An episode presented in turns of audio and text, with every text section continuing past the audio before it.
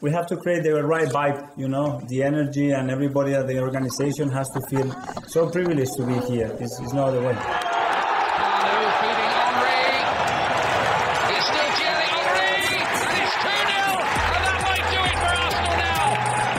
Thanks for listening to the Purely Arsenal podcast.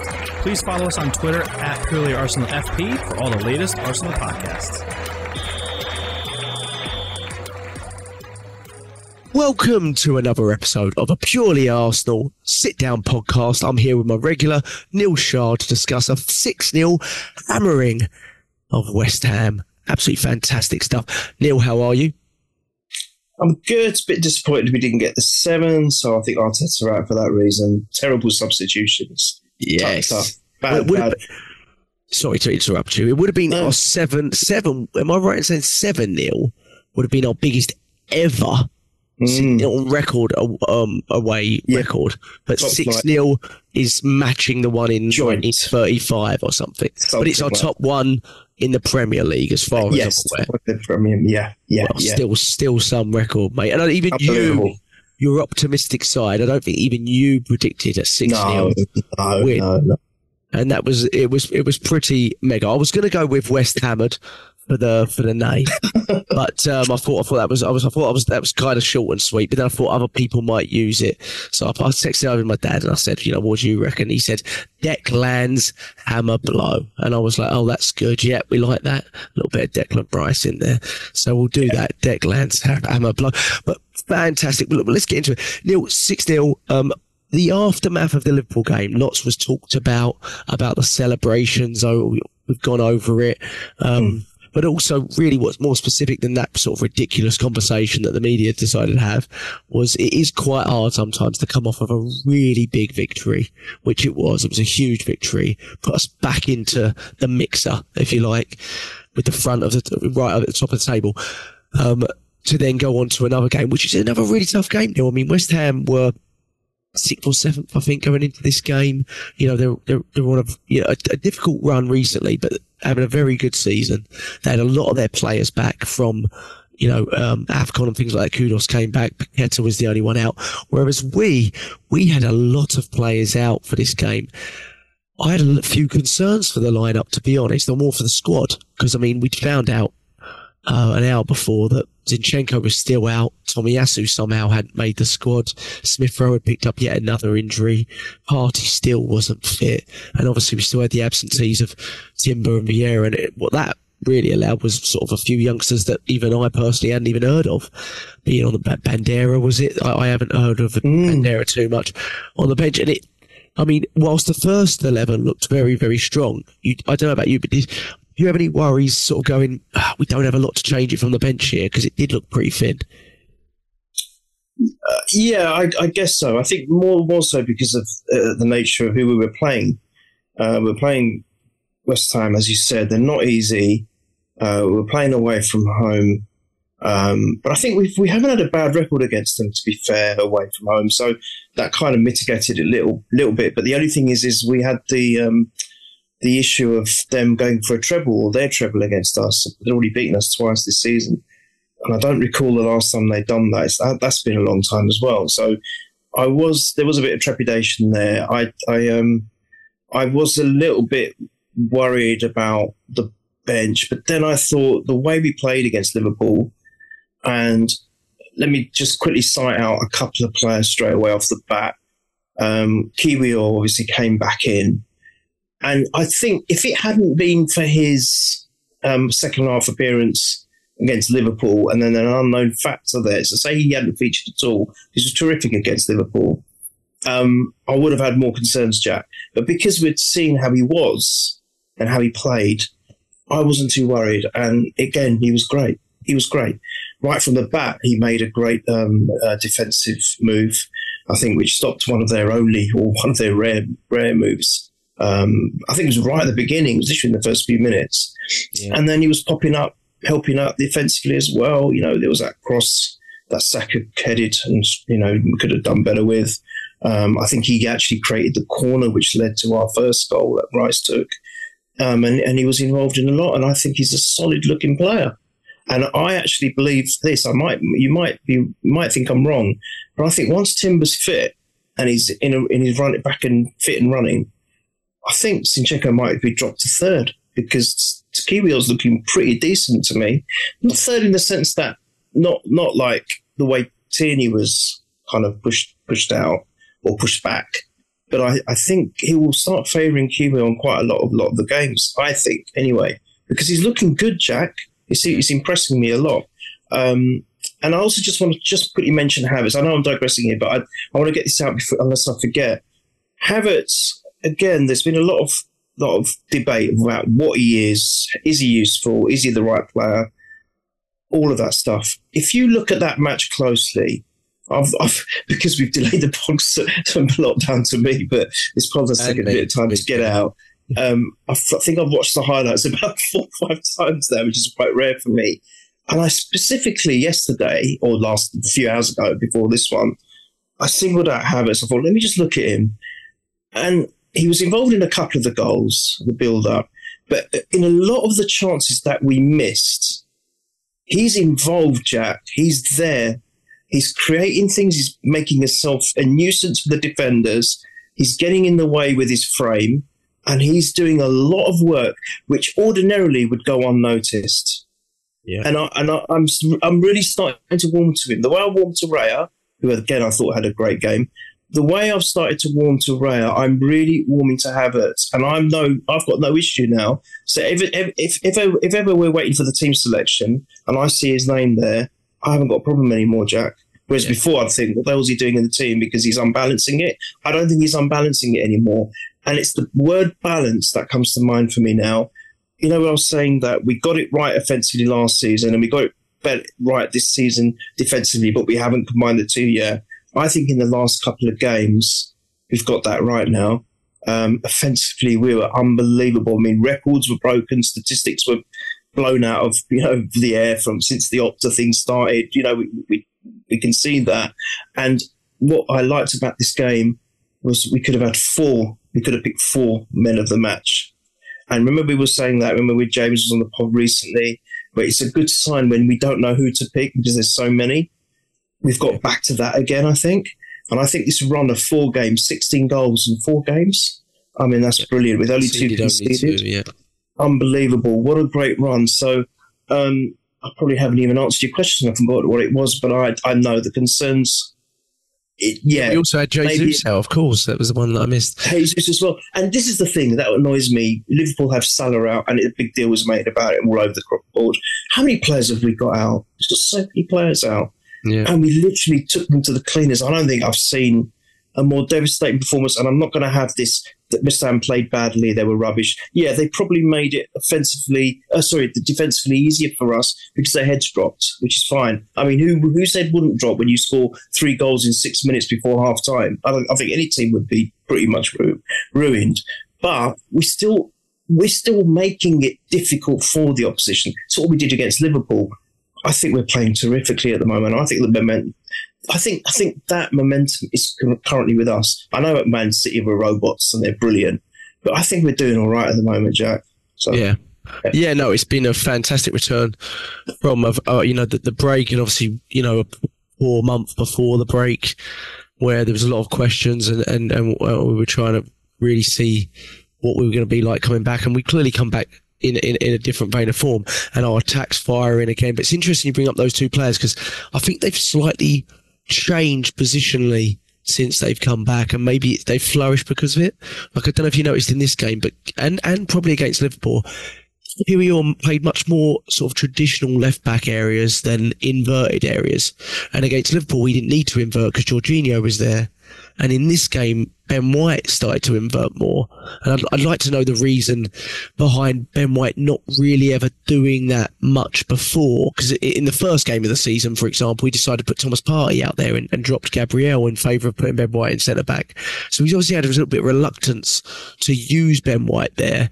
But but Ben White's played in midfield before. He did it at, at Leeds. I mean, he did it once or twice for Brighton, I think.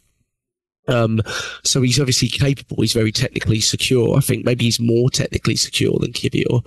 And, and Kiwior definitely looks more comfortable um, when he's not sort of trying to mimic the Zinchenko role. And I, I, think that's a bit of growth from Mikel Arteta, really, because he, he, he sometimes just tries to put players into similar roles of the of the players they're replacing, where he's clearly adapted it for Kiwior and said clearly this you're not as comfortable with this. We're going to play you more like a sort of traditional sort of third centre back, if you like, and um, and it, and it, we look so much more comfortable, and he looks much more comfortable in our team.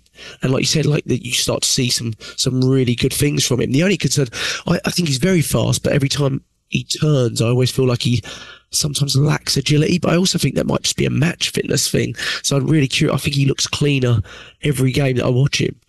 And, and you know, we need him because, like you said about Zinchenko dropping down to third, he's, let's be honest, he's just not reliable fitness wise. Before you even worry about the defensive issues of Zinchenko and him and Tomiyasu collectively, they're not reliable enough fitness wise to be like they're they're your first choice. So even though I love Tommy Tomiyasu and there's times where I love Zinchenko against sort of low blocks and stuff like that, they're just not fully reliable, and and and that, that, that's really difficult to to account for, right? And the other one with Havertz in this game was interesting because felt like he, him and Trossard were kind of flipping from the eight to the nine a lot. But I do feel Havertz has kind of started to get into the nine position a little bit more, and with that, our attacks flourished more. Whereas when he was sitting sort of closer to Declan Rice, felt like it was hindering us a little bit more. So in this game, was, I found it very, very difficult to pick up who was at the nine early on in the game. Trossard had a load of chances, header, shot, um, really well saved from the keeper. The goal, of course, where he was picking up the nine spaces. But then as the game goes on, you see Havertz picking up those spaces too. And what I like about it is it's, it's giving him a lot of different options and probably beyond your Zinchenko talk, maybe maybe not far around the corner, Neil, is is the Jesus talk. And, you know, is Jesus the number one choice continuing to be? Because again, he's not available enough. Let's be honest, he's not. And I, I said a few weeks ago when he played against Nottingham Forest and scored, and Mikel Arteta said he'd had a ton of swelling on his knee, but he really wanted to be out there today. I said that is not a good answer to that question because swelling on the knee and draining it or whatever you're doing, that is not a long term solution. It's going to bite us. And since then, we haven't seen him in the squad.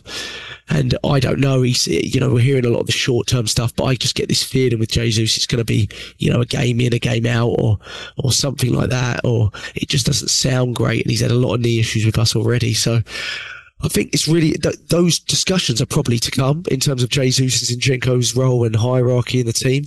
But what brilliant signs that we're finding alternative options, but also ones that making the team flourish. Like if you said our our attack was flourishing with 16 goals in four games without Jesus in it, after what we'd seen earlier in this season, you'd be like, no chance. We've got to have Jesus there. If you said it in Dubai break, we're not going to have Jesus for the next three or four games or two of the next three or four games, you'd be like, oh, no, no, no, no, we've got to have him. He's the key link.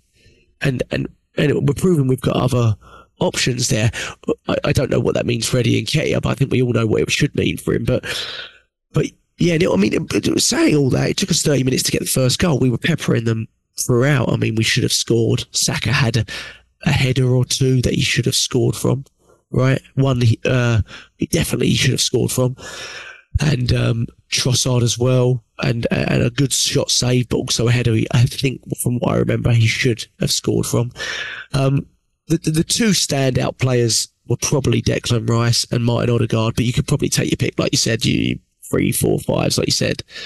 But what are your thoughts on Declan Rice being moved to the the sort of set piece taker?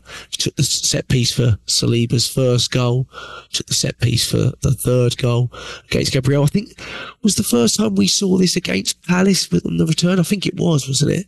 That was when we first started to see.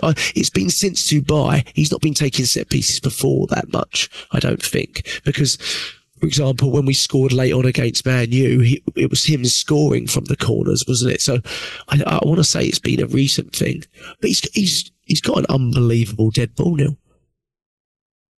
I think the uh, the set post set piece coach has certainly been behind this hundred percent because he's got them moving in the box in such a great way, very aggressive. Um, the the firstly Declan Rice as a choice. Do you remember? Was it in the last? I don't know which pod it was, but I was like, it might might not even been on your show. I can't remember, but I remember saying I'd rather see someone as big as him in the box. He's a big lad. What's he doing taking the corners? Because we should have, if you've got 11 professionals or, or 10 outfield professionals on the pitch, surely they know how to take a corner. It's one of the most basic skills to learn. So why the hell have you got someone like, why is it a goal scorer, a potential goal scorer is taking these corners? But I, I'm going to eat my words. I think it's the right choice. He did it for West Ham, didn't he? And um, and I think the way you've I think was it the first goal or it was the first goal where they're all it's it's the it's the far post, isn't it, that he aims for? Yeah, and it's a fantastic, it, it, it, unbelievable corner.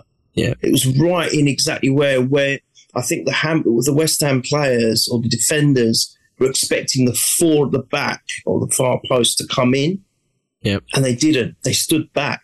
I think it was really clever because the corner before that they moved towards the near post and I think it was like it confused them. And I, that's that's all work by the set piece coach. I think he's been very it's very clever. He goes, "We'll do it like this here, then we'll do it like this there."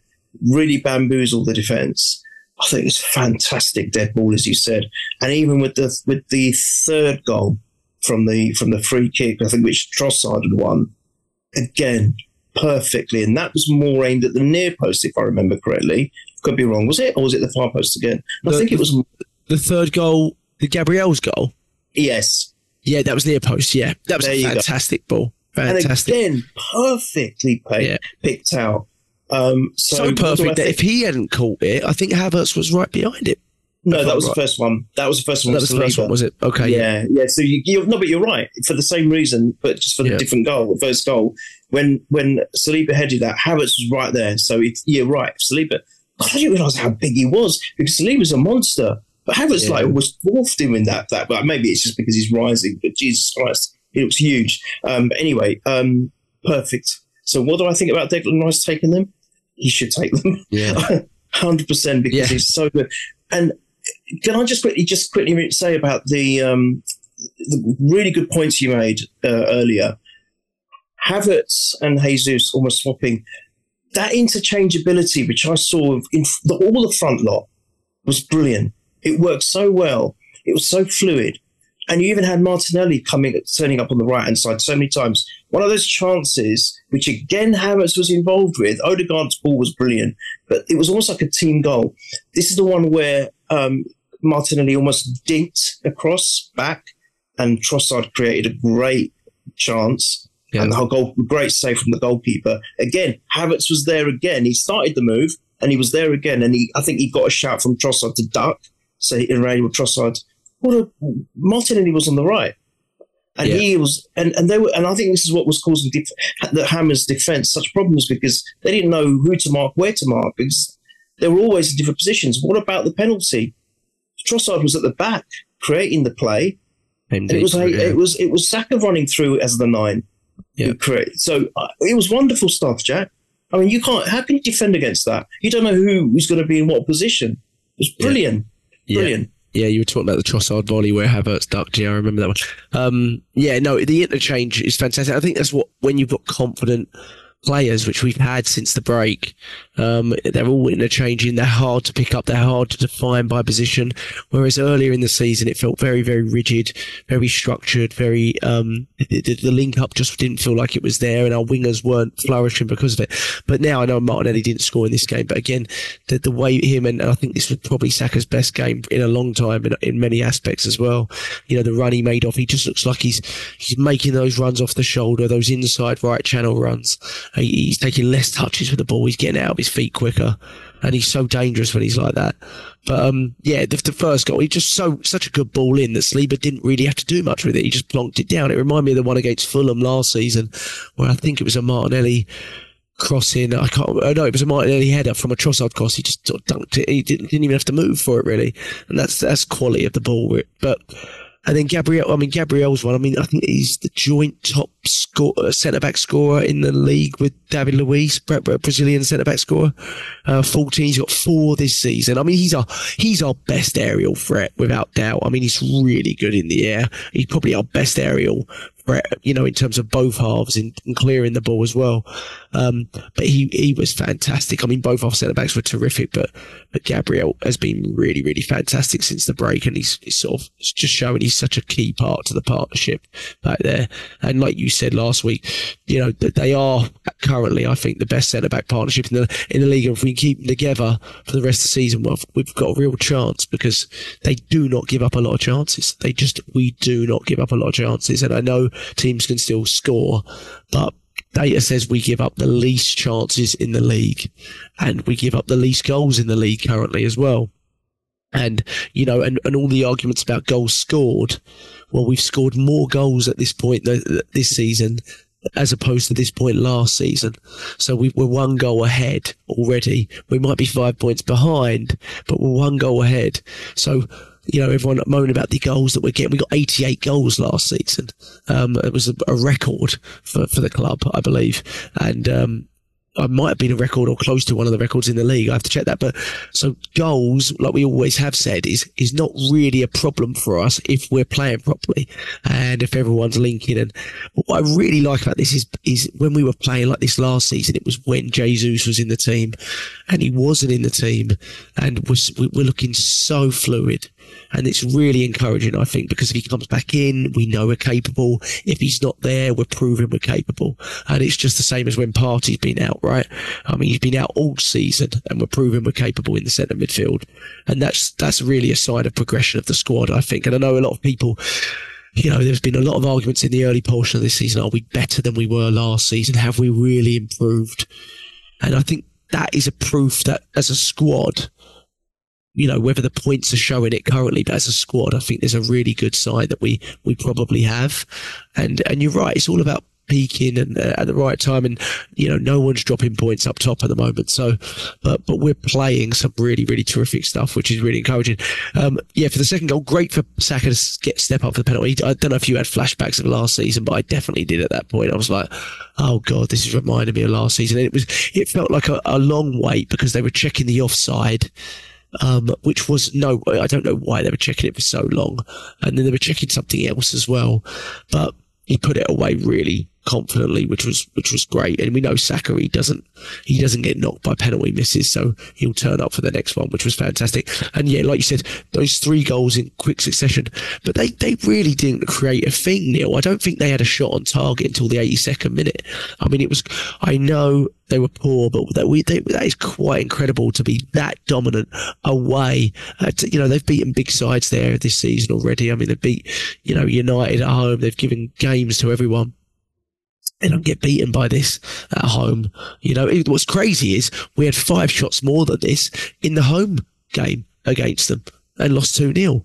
So that's where, you know, results governed analysis a little bit. But it was a, it was a brilliant three or four goal stint of 15 minutes, wasn't it, Neil? And I guess out of those three or four, maybe Trossard was the pick of the bunch in terms of individuality. He was fantastic as well, wasn't he? Trossard, in terms of his creativity, his ability to link from deep and just be at the nine. He's such a good player to have in that interior position, isn't he? He's, he's so enterprising, isn't he? He's, um, you always know, you always think, feel that something's going to happen when he's there. Um, and I, and I think, I think this, this, this, this, uh, again, what you touched on earlier about how him and Havertz and this interchangeability really worked for us. But he was he, he was again another one which I think was just bamboozling the defence. It was hard to understand what he was going to do. Um, but he's he's very very much like um, I, I, think all of our all our all, you know we're talking about men of the men of the match. You you got Rice who's great with ball retention and progression. But what I like about Rice is he's, he's so he makes it look easy. He doesn't ever look like he's troubled. A bit like Saliba, I think. Nothing seems to worry him. He just gets on with it. But he's always looking to to move forward. He's great interceptions.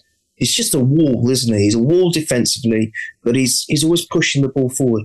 He could have been man of the match. Odegaard, look at his numbers: 109 passes, seven chances created, two assists. It's a record, isn't it, or something? It's ridiculous. Um, and he was first in all his stats. Um, there's a little table there, I think, that asked, the Arsenal website put up, and he's first. And I think the only thing he was joint first was with the assists. It's the two assists he got because um, got to, didn't he? And he scored as well. So it, it, it's unbelievable. And Trossard the same. It's just everything about what he was doing for me was about progression, was to create chaos going up front. But he he was also back. He was linking up right at the back. He was then forward. Then he was doing something else up front on the right hand side and on the left hand side. He was everywhere. He was everywhere, yeah. and his movement was so fluid. But they're all all their movements fluid. It's just one of those days which, which worked offensively so well. Everyone was linking up. Everyone was passing fast. Everyone was was just their their mindset was attack, attack, attack for me. But while all of that was going on, we were very controlled defensively too. So you, you're talking about their shots on target. I think isn't it the last two games we've had what one or two, three shots on target? Because yeah, yeah the, the, there's, there's, a video going around showing yeah, that's, that's these are all the it? shots we faced, and it's like a three second right? video, and it's Liverpool shooting from 30 yards, and then West Ham's yeah. one shot on target that Correct. was saved well from David Raya. Well, um, but it was, it was, wasn't it great? I mean, that's that's amazing in itself. Mm. Wasn't it great as well to see? I think it was at six 0 They had that first shot on target. Defense. How how focused the defense were and keeping that clean sheet. And I was really curious to watch the second half for that reason. I was like, look, the game's won. Even I felt pretty confident the game was won at 4 0. But, um, you know, you have a little flashbacks to the old Newcastle, which was the last time we were 4 0 up away from home, but it goes out your mind pretty quickly. But that, that's really important. It shows that clean sheets mean a lot to this group, this defensive group, right? And that's really important, Neil. Let's be honest, because, you know, the teams that win leagues do not concede a lot of goals. I mean, there, there's just no evidence of it. You know, even when we were sort of the latter stages last season and we were still kind of in it, I remember I used to always text John, I'm like, we, have conceded too many goals.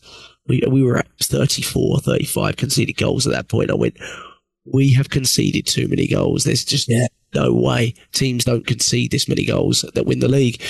And you need that attitude, don't you? That's it, exactly that. You can't win. You cannot win leagues scoring. I think that many goals. It just doesn't work because it just it just doesn't. It's a, it's a well known fact. If you look at all the best teams or all the teams that have won the league, if you look at their goals conceded, they're not huge. They're not huge because it, it's it's just it's just what it's mathematically how that how it works. Um, and this season we we have tempered the the uh, or, or, improved the that's part of what we were probably not so good at last season. And it's showing, isn't it? Yeah, you're right. We're, we're five points behind. But I just think we're more, we're pacing it better. We are yeah. pacing it better. And yes, all right. I, I, again, I went, I think a few couple of pods ago, I, I said that we've already got to the point where we've already, already lost four games and probably teams that win the league, like the goals conceded, you don't want to lose more than five if you want to stand a chance of winning the league. So we're like one game away. But I just think because we're pacing it well, maybe that might not be such a concern. But it, obviously, it does depend on the teams around us who are also playing very well. But I, I, I don't know. I think I think we've got we're probably the, the form team at the moment. I think we are. No matter what Man City are doing, and with their players that have come back, and you know they're great, and Haaland's back, and De Bruyne's back, and da da da da da, and they won the Champions League after being down yesterday or whatever, or pegged back in it. I, I, I think we, with the momentum is with us at the moment, and just bear in mind we are in that one or two less competitions as well. I know that doesn't seem to matter with the likes of City, but it may do. It may do. You know, they've just won the treble how, really, are they are they that good? They could potentially win two trebles in a row. They may do, but I, I think I think we've only got to focus on the two competitions now. And you're right. You said something earlier which really rung true with me. That I think Arteta's matured. His man management is a lot better. He's recognizing it a little bit more now. He's starting to now, although it was bugging all, at well, certainly me, because I, I get behind all the young players, but he's starting to now he trusted in. Yeah, and and he, uh, you know, against West Ham as well, I was shocked to see him come on for that length of time. I was so happy for him. So he's starting to maybe trust in a little bit more in his youngsters as well. Hopefully, that's a sign. When we played Kiwior. He might have been forced to play him, but he's done it, um, and that's a good thing. And and I think his man management is is, is improved the way we're we've got that flexibility and adaptability when we're missing players. because let's not let's face it, Jack. I don't know what it is with our team. It's been like that for years and years. We just seem to have. When's the last time you felt comfortable thinking that we've gone a run of ten games and we've had no injuries? None. I can't recall it. I think there was one period recently where we, we, it got a bit better, but it didn't last. When is it? When have we had a team or a squad where we could have picked anyone without any problems because there's no injuries? We never seem to have it, do we? And with us as well, it always seems to be key injuries, not players that may be fringe players, but key injuries, key players like this season. Yeah. Did you really see with a season with Partey out, uh, Zinchenko out, Timber who we just got running and then gone? You know, it's like four or five already major players that we're doing without, and he's managing it brilliantly. I Yeah. think. Yeah. Um, I I think it's still it, it doesn't look bad, does it, going forward? And you know, the next few games. I know you said you don't like looking at it going forward, but in the in the in the prem, but I again mentioning it, they're they're winnable. Um, there's no easy game. I'm not getting carried away. I'm not saying we're going to go oh, this weekend. We're just going to go and bury them. We're not. They're all difficult games, especially the ones which are away from home. However, I think they're winnable, and Yeah. uh, you know, we, we can keep up there, keep keep keep keep in touch with with with the likes of Man City and Liverpool. Hopefully, that's the tough part, isn't it? Because there's just so little room for error with these sides. You know, the City, we know they can go on a 15 game, you know, winning run. They've done it before. That's, you know, they did it basically last season until they knew they'd won it. And then they kind of sort of chilled out for the last few games of the season because they knew they had a Champions League final coming up. I mean, we're very aware of what they're capable of doing. Liverpool, you know, when they're at their best, um, they're also capable of doing it too. So, you know, but you, like you said, I, I, I, do, I do agree. I mean, we're definitely looking the best we've looked so far this season. It's a small um, patch to talk about in terms of game. You know, look at three or four games, so you, you want to see it over a longer period. But but I do think we're looking definitely our, our most balanced at the moment with all these injuries that you talk of. Um, the one thing I would say on the injuries is, is I'm adamant. I've been adamant all seasons that Arteta's also matured in that aspect too. I think he last season would Tomiyasu have made this squad for West Ham?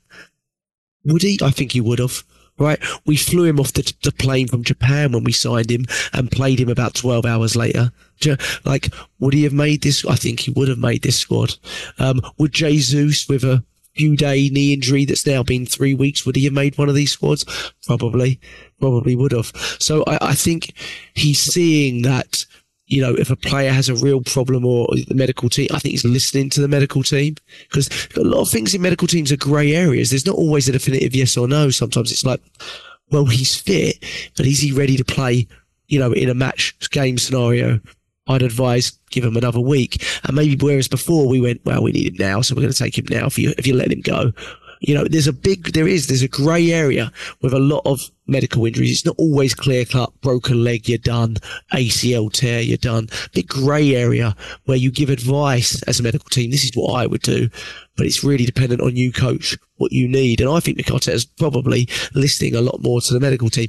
For that reason, we might look like we've got a lot more injuries. But do we? Do we have more injuries or do we have more little injuries? But actually, longevity of time is is, is not so much. And that that that that would be what's quite interesting. And I, I don't know. uh, Time will tell on that. We'll have to see how we progress through the season. When it comes to the pinnacle part of the season, do we have as many of our key members back because last year when we went to City, we, we had a lot of players absent. When we played City at home, we had no Jesus, we had no Partey, etc., etc., etc. So I think he is being more sensible with it. It is still frustrating, like you said, that we do just seem to pick up more than the average. I mean, I know Liverpool have picked up quite a few this season, but City pick up very few. I mean, they pick up the big obvious ones like De Bruyne's, but then they pick up like very few to, to the key key members of their team, and even when they do, they seem to come back all of awfully quickly. But you know, the likes of Zinchenko and Jesus and Smith Rowe, uh, they're going to have serious question marks come the summer, I think, Neil, because they just cannot stay fit for long enough. And, you know, Zinchenko's got what his fourth calf strain of the last 12 months. Jesus, third or fourth knee issue. Smith Rowe, there's always a problem with him, isn't there? I mean, I, I want to see him more as much as the next guy. But every time you see him, he picks up something. I mean, it's quite incredible. You see him for a couple of games, and he's picked up something in training, and how many times can it happen? I mean, it's just it, it's quite frustrating, but hopefully we're just being sensible with it. That's that. That's the hope. But we went in what four 0 at half time. Trossard goal. I was I was so happy. I mean, I, uh, you rarely can you kind of relax and enjoy a game for a forty-five minute period, but it, it was it was really fantastic. And at that point, you were thinking, "Oh, who can we change? What can we do? All that kind of stuff." And um, it it was just t- terrific to see how we sort of played upon that. But Saka's Saka's goal. Well, I mean, there were so many good goals, but Saka's goal and Declan Rice's goal, Neil. Talk on them. I mean, it, it kind of looked like the Saka of of last season there with that goal. It looked like they'd almost given up at that point, to be fair, but it was still fantastic from Saka. And then, um, and then Rice's one and his subdued celebration. But what a finish! Um, just quickly, have, have, you? I've seen you freeze a couple of times, Jack. So I have seen it on yours as well. It said ah. internet unstable, but we seem to be still here. So should we carry on with All it? Right. Yeah, let's hope it. I'm keep. I don't know if it, it, doesn't say if it's my end or your end. No, my other laptop's my laptop's saying I'm strong and connected. So okay. we'll, see how we go. But I've not heard any issue on the sound. Have you had any issue on the sound? No, none at all. Oh, let's go with it. Let's see what all right, happens. Fingers crossed. Fingers right, crossed. Fingers crossed. I'll, I'll, let me quickly talk. I'll, I'll, quickly talk about Rice's goal first because that's that that that is started from the back. I don't know if if, if you remember. I'm pretty sure it's Odegaard. He's in uh, he's, he's in Saliba's position. He's defending. I don't know what led to that movement because I can't remember. So obviously I'm watching the highlights, but it's his him from the back, and it, it, it, was it was a great team goal. If you think about it, all right, he jutted a little bit with White, and then you know, the I, would say it was a great dummy by Odegaard and, and Trossard. It was very clever. Purposeful. It's it was great by Martinelli before it to get the ball out there, though, wasn't and Martinelli, it? White was involved. Martinelli was Odegaard. I think started it from the back. Ah, it was brilliant. Um, but I think if I, I, may be wrong, I might be getting too confused. I don't know, or one of them missed chances. But anyway, whatever it was, it was a great team move. Um, you, you're probably right. I think West Ham at that point were looking to go home. I mean, all the all the all the fans had gone shopping. I mean, it was a great day out. Over Stratford, West, yeah. West, Westfield, wasn't it? Is it West, Westfield? Yeah, in Stratford, they they had a great shopping day.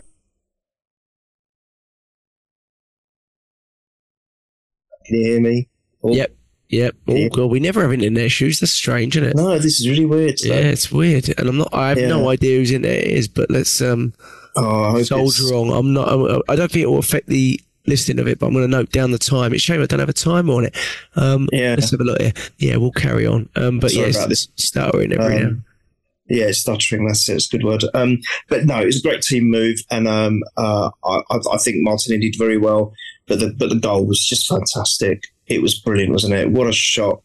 Kind of like curled and kept curling to the left. I I felt, but everyone, even the players, Saka had his hands on his head. I think Trossard did, or was it Odegaard? I can't remember. That they were like, and they were laughing. It's almost as if they were embarrassed because they got it wrong between each other. And they're like, well, did it matter? Look at that. It was almost meant to be, wasn't it? It was meant to be him. Yeah. Um, and I, I totally respected he's subdued. I like that. I think a couple of ex Arsenal players could look at that and say, yeah, that's how we should have been when we scored against Arsenal after coming back against them. I thought he was very respectful.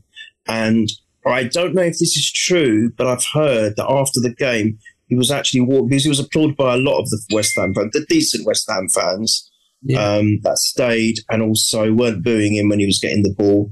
Um, he apparently he went and mouthed sorry to them. Now, if if that is true, I think someone has said this. If that is true, it just sums him up, and it wouldn't surprise me because it sums him up as a man and and yeah. and, and, and, and, as a person. Sorry, as to what kind of person he is. I think I think I think there's a there's a lot of good about this guy. He's, he's very. It just comes across as a very very decent human being. He's got good morals, good ethics, good values, but he's also very competitive and very determined to do well in his chosen career. Yeah. And he's got all the attributes to be a great leader. Look, I know you are wax lyrical about Odegaard. You have been from the start. You're really behind him. But if ever there was to be a change in captaincy, it has to go to Declan Rice, Jack. There is no better person. He's he, for me. He's just a natural leader. but his goal was terrific. And and and also, if you go step back and look at Saka's goal, I think again, you know, West Ham were at the point where they just wanted to go home. They wanted to probably follow their fans and do a bit of shopping, but they, again, what a ball from Odegaard. Odegaard was just fantastic. Yeah, he was. He was absolutely brilliant. Everything he did in that whole game was quick. It was fast. It was one touch almost. It was Yeah. lightning.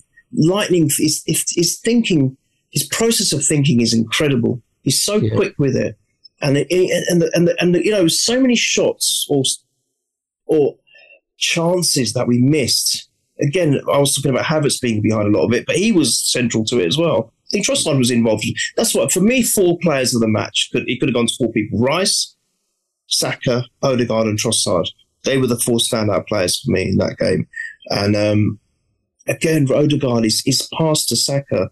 It was beautiful. Yeah, And the one there's one chance where Saka missed. Was it the one where um, I can't? uh, I could, yes, it's the one where Saka Saka could have had a chance, and he did.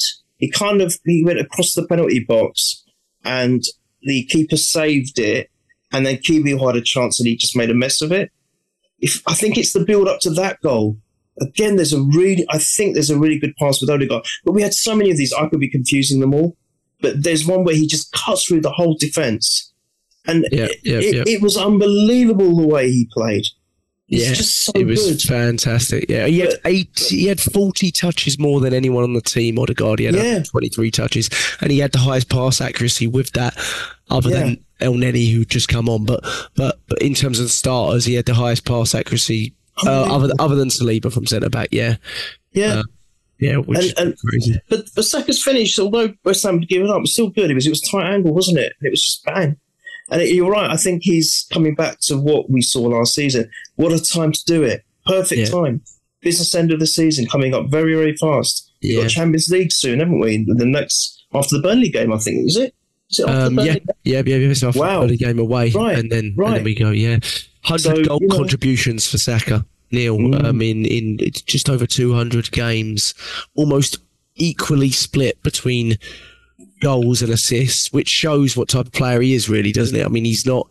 I don't know what the stats are on other top wingers, but he, he's very much a team player, isn't he? he? You know, he's not. He's not all about. I think this is his tenth goal of the Premier League season as well. So he's he's right there in terms of output. He really has been all season. What's what's dropped, we feel, has his sort of overall performance a little bit.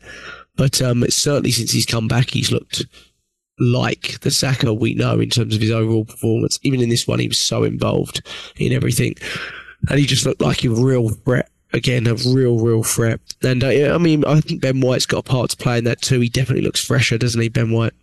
Which is really, really encouraging. He looks like he's overlapping more, even when he was in, you know, kind of going in, inverting a little bit. Um, but yeah, like you said, I mean, the- that was the first link up from Odegaard to Saka for a goal since last season away at Spurs or something, which is crazy if that's true. Um, but we need more of that because their link up can be can be devastating, really. But I do think, yeah, we've seen Saka, Odegaard, they've been really, really um, kicking into gear since since Dubai. So, like you said, long may it continue because those are our guys. That those are our number guys. Those are the guys that get the goals and assists from last season. I think they were two top, weren't they, alongside Martinelli? So. Um, Really fantastic. Yeah, I agree with you on Rice's subdued. It's interesting, wasn't it? You got some booze, and He did touch his badge though, which was lovely. He quickly touched his badge, if you remember. Oh, yeah, Um, yeah, yeah, yeah. And it was interesting. Oh, I think the bu- it's weird, isn't it? The guys booing. I think they've kind of developed this sort of not false rivalry with Art, but him going to Arsenal because West Ham's biggest hated club in London is Tottenham. That, that's always been there. That's always at the. And I know we don't like each other as such, but we've never been like a hugely hated No. either way. There's always been kind of a mutual respect to a degree. So I mean, I wouldn't like a player if they, if we sold him either. You know, I wouldn't love him, but he's done a lot for them. Won them a trophy. Um, you know, it, you, you'd kind of give them, you know, a decentish reception. I would have thought, but it seems like the ones that did dislike him are just upset because he didn't go to Manchester City, which I find really baffling. I'm like, I'm like, I don't, I don't understand that whatsoever. But very strange. But overall, it did seem like yeah, he got a pretty decent reception. But but he, He did, capped yeah. it off with probably yeah a man of the match performance. Like I mean, he was everywhere, Oh, wasn't he? fantastic. And that he, that is a sort of textbook finish for him. It seems to be because that's exactly the same finish that he did at Chelsea um, away this season. I know there was no goalkeeper in there, but if you watch it, it's exactly the same. And Yeah, it's it's, it's, it's about as good a finish as well. It's just the fact that there was no goalkeeper at Chelsea. No one really gave it the praise that it deserved. But I Mm-hmm. don't think the goalkeeper would have saved it if he was in the goal. Um, he pinged it right into the corner there as well.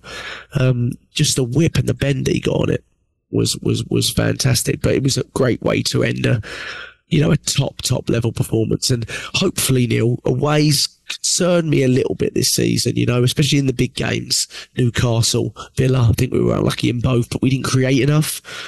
This one, another big away game. London derbies are always big, and um, you know West Ham, like I said, they, they are having a very good season, despite what some of their fans have recently been saying.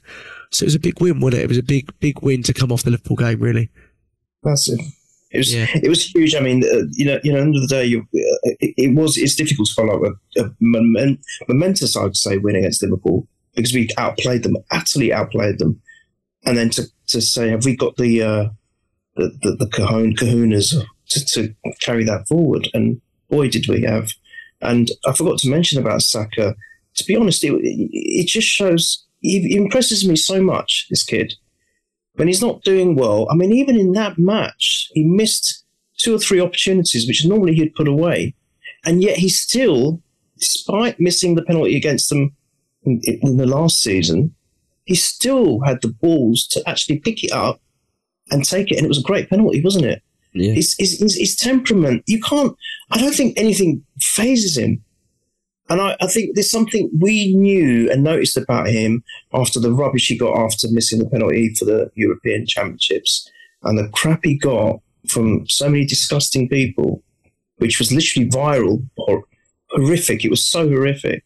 And he just, just, you know, he took it and he, and he just carried on and he's just got better and better. You know, I was talking about, um, what kind of man or what kind of person Declan Rice is just a minute ago. I have to say the same for Saka. And if we're starting to build a team with players with that great temperament and attitude, Jack, it's it's really looking good for the future. Because I mean, look, Saka and Declan Rice, it feels like they've been around for years, but they're still very young, aren't they? They're both Yeah. very, very young. So this is the future for us. As long as we can hold on to them. But the thing is, that's the only thing. We have to start.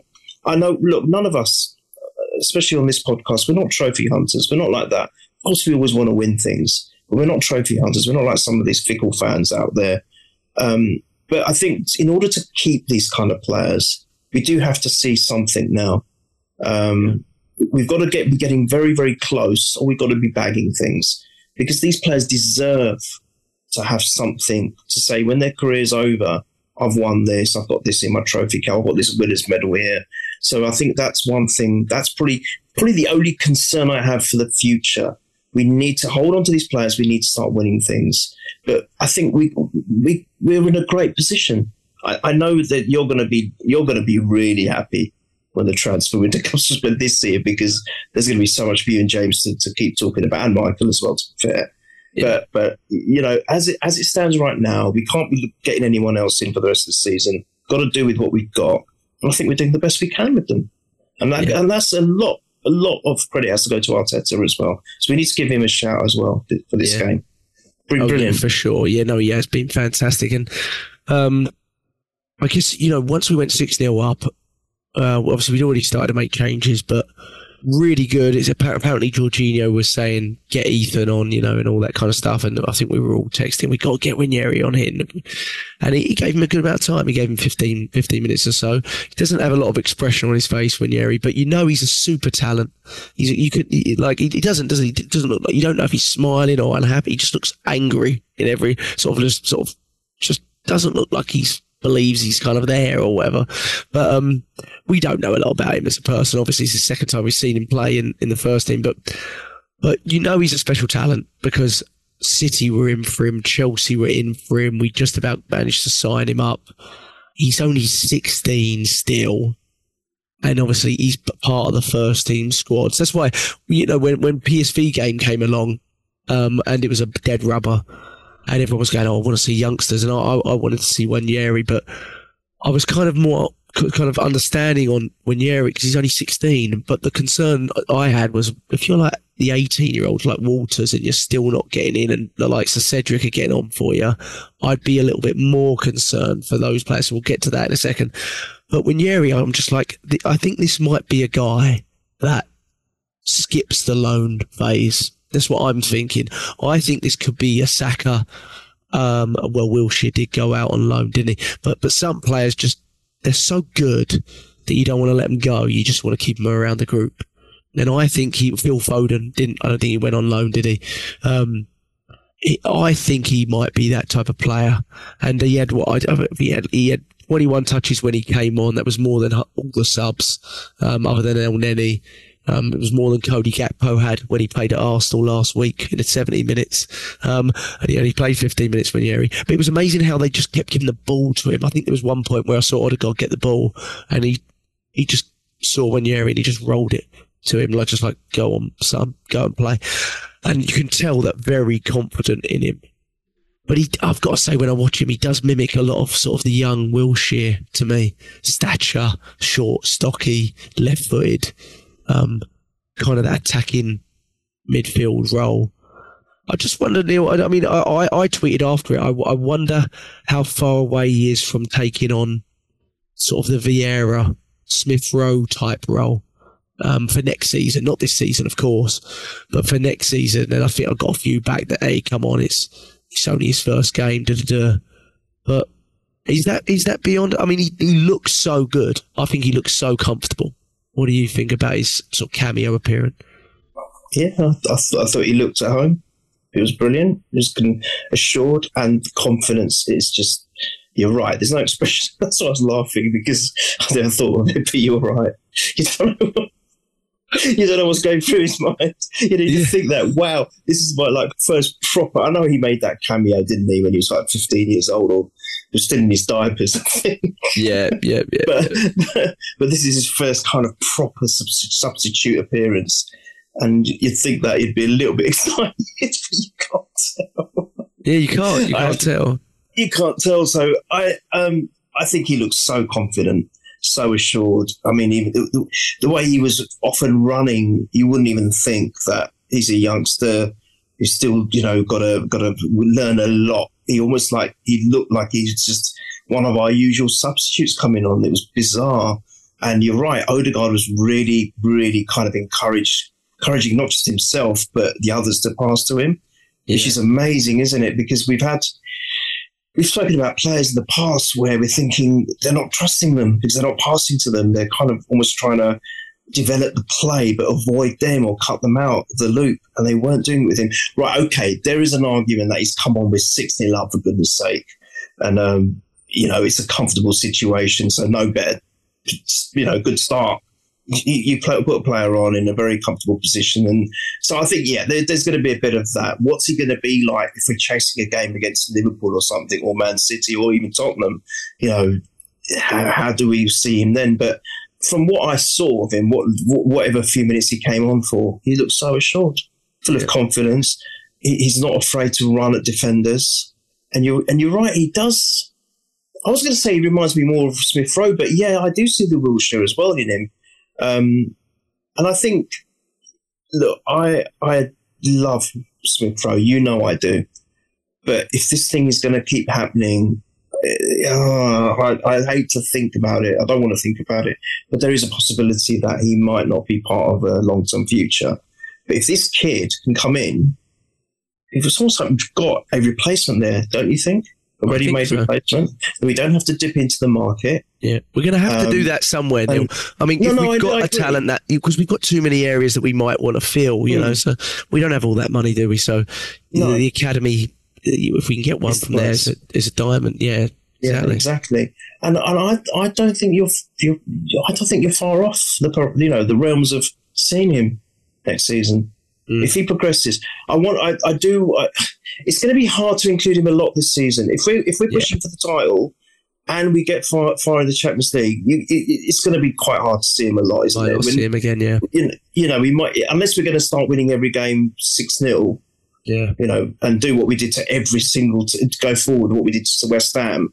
we're not going to see much of him. So the, the where we're going to see him is probably the friendlies. That'll be key in the summer. But then let's hope he is used for those. And who knows? He might get in. You got to remember, Saka and Smith Rowe came in because of injuries to other players. Yeah, and we, we were, we were a lot worse, weren't we? Yes, we were. Yeah. We were. True.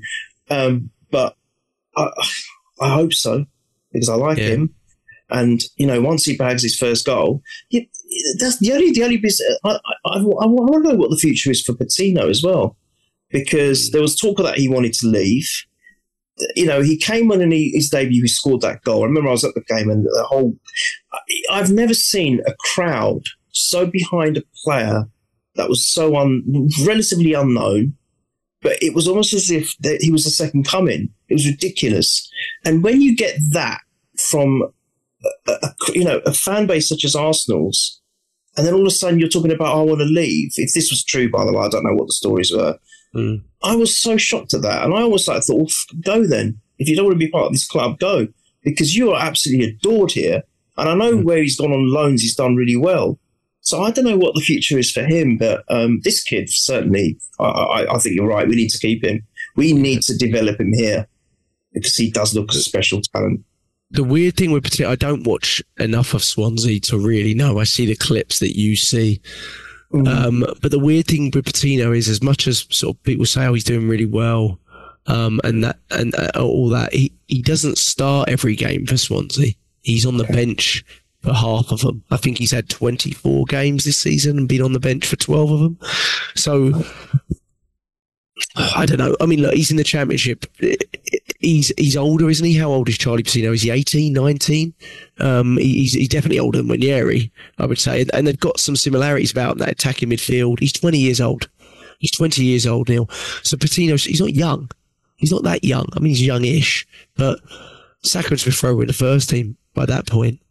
Um, I know we signed him, but you, you, need to be tearing it up in the championship to be coming back in. I think at this stage, like look for example, like people go on and on about Arteta plays youngsters less than Pep and, and Klopp. It's just untrue. It's simply untrue. I mean, if you look at Pep, Foden was already known as being a top, top talent, and he hasn't really been starting for City until the last year or two. Right, he's been a bench player mostly for him. So, okay, Foden. Beyond that, Who's he brought through? Um, Rico Lewis came through last year. He's been there twice the amount of time as Arteta, and we're talking about two or three players.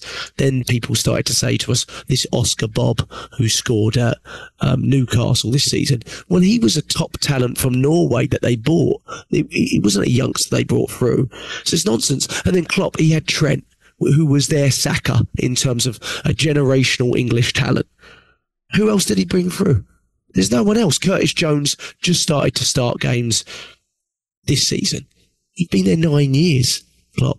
Right, Connor Bradley. He started to play a few games at right back this season. He did. Um, he got like player of the season out on loan for Bolton last year or something like that. So th- these players either go out and do amazing things on loan in lower leagues, and then you consider putting them in, or they just are, you know, elite talents. And I think he, I think Nwaneri out of all the ones I've seen, Lewis Skelly and Patino, if I was to put a bet, and I said it before this game, that Nwaneri would be the one that I think will have a really good chance of making first team appearances next season. Maybe not a ton, maybe as much as Smith Rowe's making and Vieira's making, and but that's still you, you're getting some minutes off the bench. You're playing in the Carling Cup. You're playing in the FA Cup. That'd be huge for a 16, 17 year old, wouldn't it? I mean, that'd be massive. And I saw Arteta go over to him after, and hopefully that 15 minutes gives him a real sort of confidence that he's in the right place and stuff like that. Because I think we're going to lose a few. I think we'll lose Reuell Walters. He hasn't signed a contract. His contract's up in the summer. He's 18, 19. He's not getting in ahead of Cedric currently. I think we'll sell him. That's crazy. Like, do you know what I mean? Like, why are you? Yeah, that was well, that was crazy. He brought Cedric on again, didn't he? So right, and other people have made the argument wow. that well, we we could play Cedric this season if we get a few injuries, and I'm like, yeah, but we won't we won't. If we get a few injuries, we'll we'll drop Declan Rice back into centre back and do something like that. We won't play Cedric, like not unless it's absolutely catastrophic. So you, are not playing him for that reason. You're playing him because you probably know that Walters isn't part of the future. I would, or you don't mm, want him yeah. to be. Maybe he's not good enough. because Mm. because he would be one that I would have started against PSV because at that time we had a lot of fullback issues, and that was the one I was like, that's weird. We've not started him there, and he didn't even get on, did he? I don't think. Um, Mm. No, so I none think of them did. None of them Yeah. did. no, no. And so I think Nwaneri is is is is the next um the next special talent. I think coming from uh, I, I think so. He's got to be if he's 16 and he's already amongst. But I thought he looked great. Looked great on the ball. Really comfortable. You know, he looks looks really really good. Um, but overall, Neil, fantastic win. Really brilliant. What are your? We got Burnley next. Burnley away. I do have to say, I watched Burnley against Liverpool. And I know Liverpool flattered to deceive all the time, but Burnley had some massive chances. And I don't know, I looked at the XG and it was completely wrong because I was like, Burnley had three or four massive chances in that game. And I don't know how the, they, they, uh, Liverpool obviously had a lot of chances and won the game, but they should have scored more than one for sure. And they've got this new player, Fofana, who's pretty dangerous and tricky. But Neil, we've got to go to places like Burnley and win.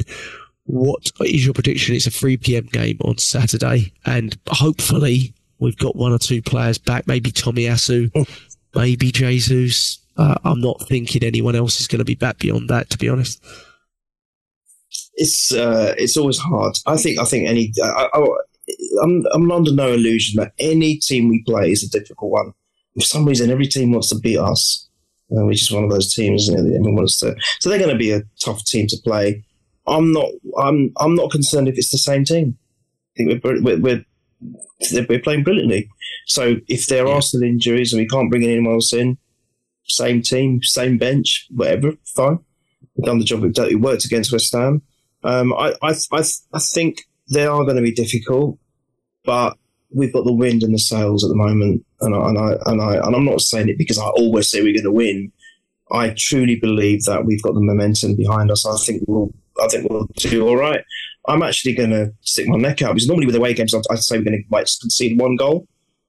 I think we're defensively solid, and I think we're going to win three 0 and yeah, I think we're going to win 3 0. I think we're going to keep the goal goal rolling, the goal scoring uh, continuation going. And I think um, who will score? I want to give Martinelli a, a goal.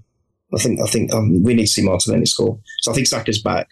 I want to get Martinelli back in the, the goal scoring there realm. go. So let's get Yeah. Martinelli 3 0 Burnley. And just a quick one. I want to just quickly say one thing. Um, you know, Champions League, this is like a new start for us in the Champions League, Jack. Yes, we did that amazing run with Wenger, which broke all records. I think, what, 20, 21 consecutive appearances, whatnot. But this is almost like new again. We've got a new manager, and it's almost new to us. And haven't we? No one's. I don't think no one has spoken about this. We've done really well. This is our first stint back in the Champions League for a long, long time under a new manager, new players, and we completely bossed the group stages. I don't think. I'm thinking now, Man City. Yes, they won it last season. It took them a few seasons to get anywhere near to winning it.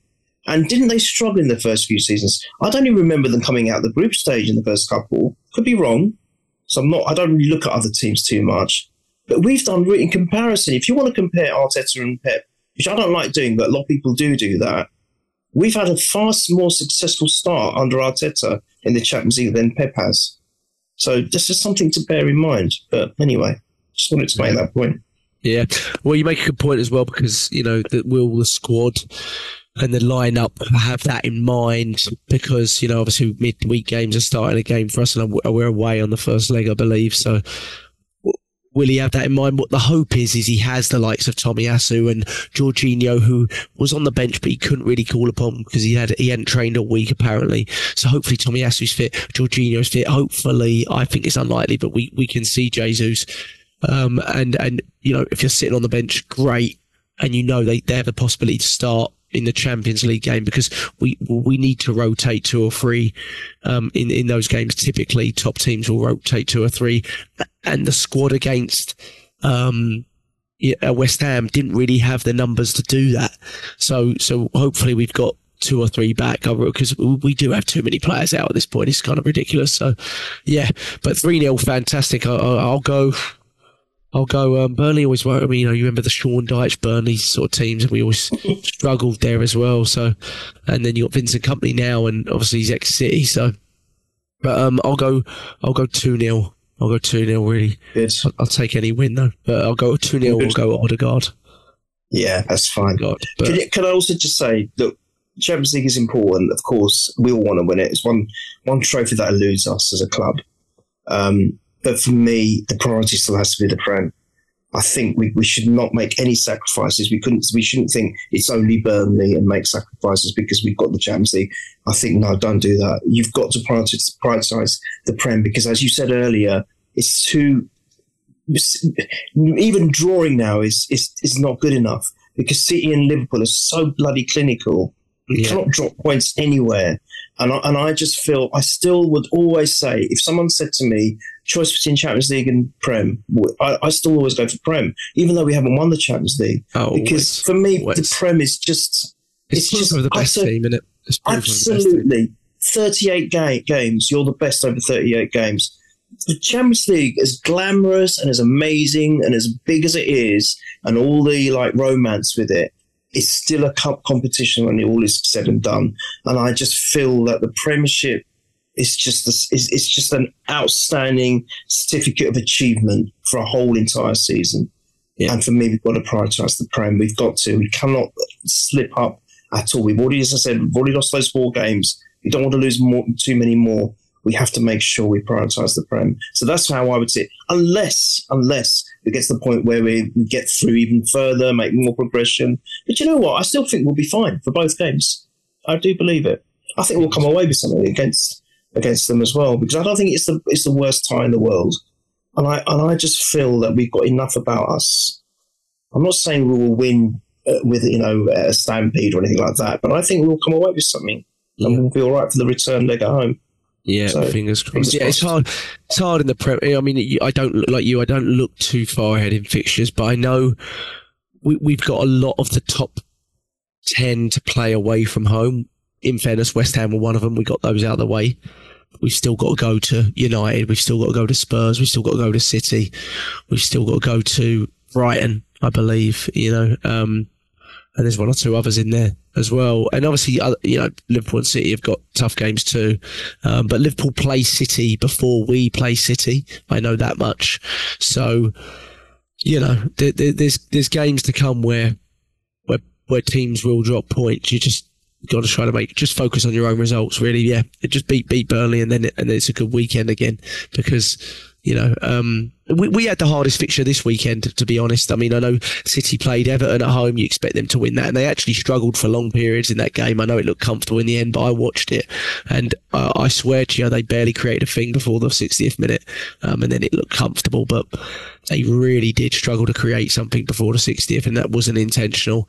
And like I said with the Liverpool game, um, they had a lot of injuries too. In fairness to Liverpool, but but but it was very topsy turvy. It was one-one, but it should have, been you know, they could have easily gone into the lead. Burnley.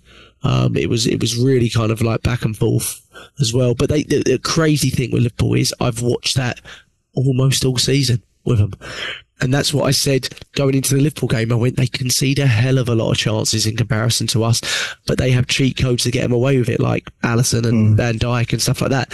But Van Dijk has looked not just against us, in fairness, um, he has looked sloppy in the last three or four games, and I'm sure he'll clean it up because he's a top top centre back. But if you watch against Chelsea, it was his fault. Their goal, I know they won four one against us. It was his fault. If you watch this game, um, the goal wasn't his fault, but two of the chances were his fault that they should have definitely scored from, especially the first one in the first half. He got absolutely rinsed on, and Wow. um, I was watching it going, huh.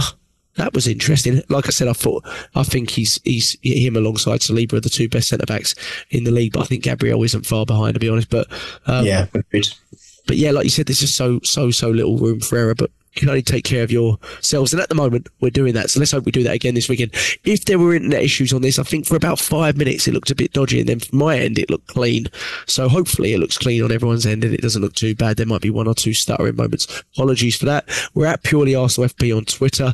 Purely Arsenal. Subscribe to us on YouTube. Just type in Purely Arsenal, and you can see our video podcast there a little bit earlier. But if you want to look for us and uh, ask us any questions, just go to Twitter, purely Arsenal FP. Um, we are there. Neil, thank you so much.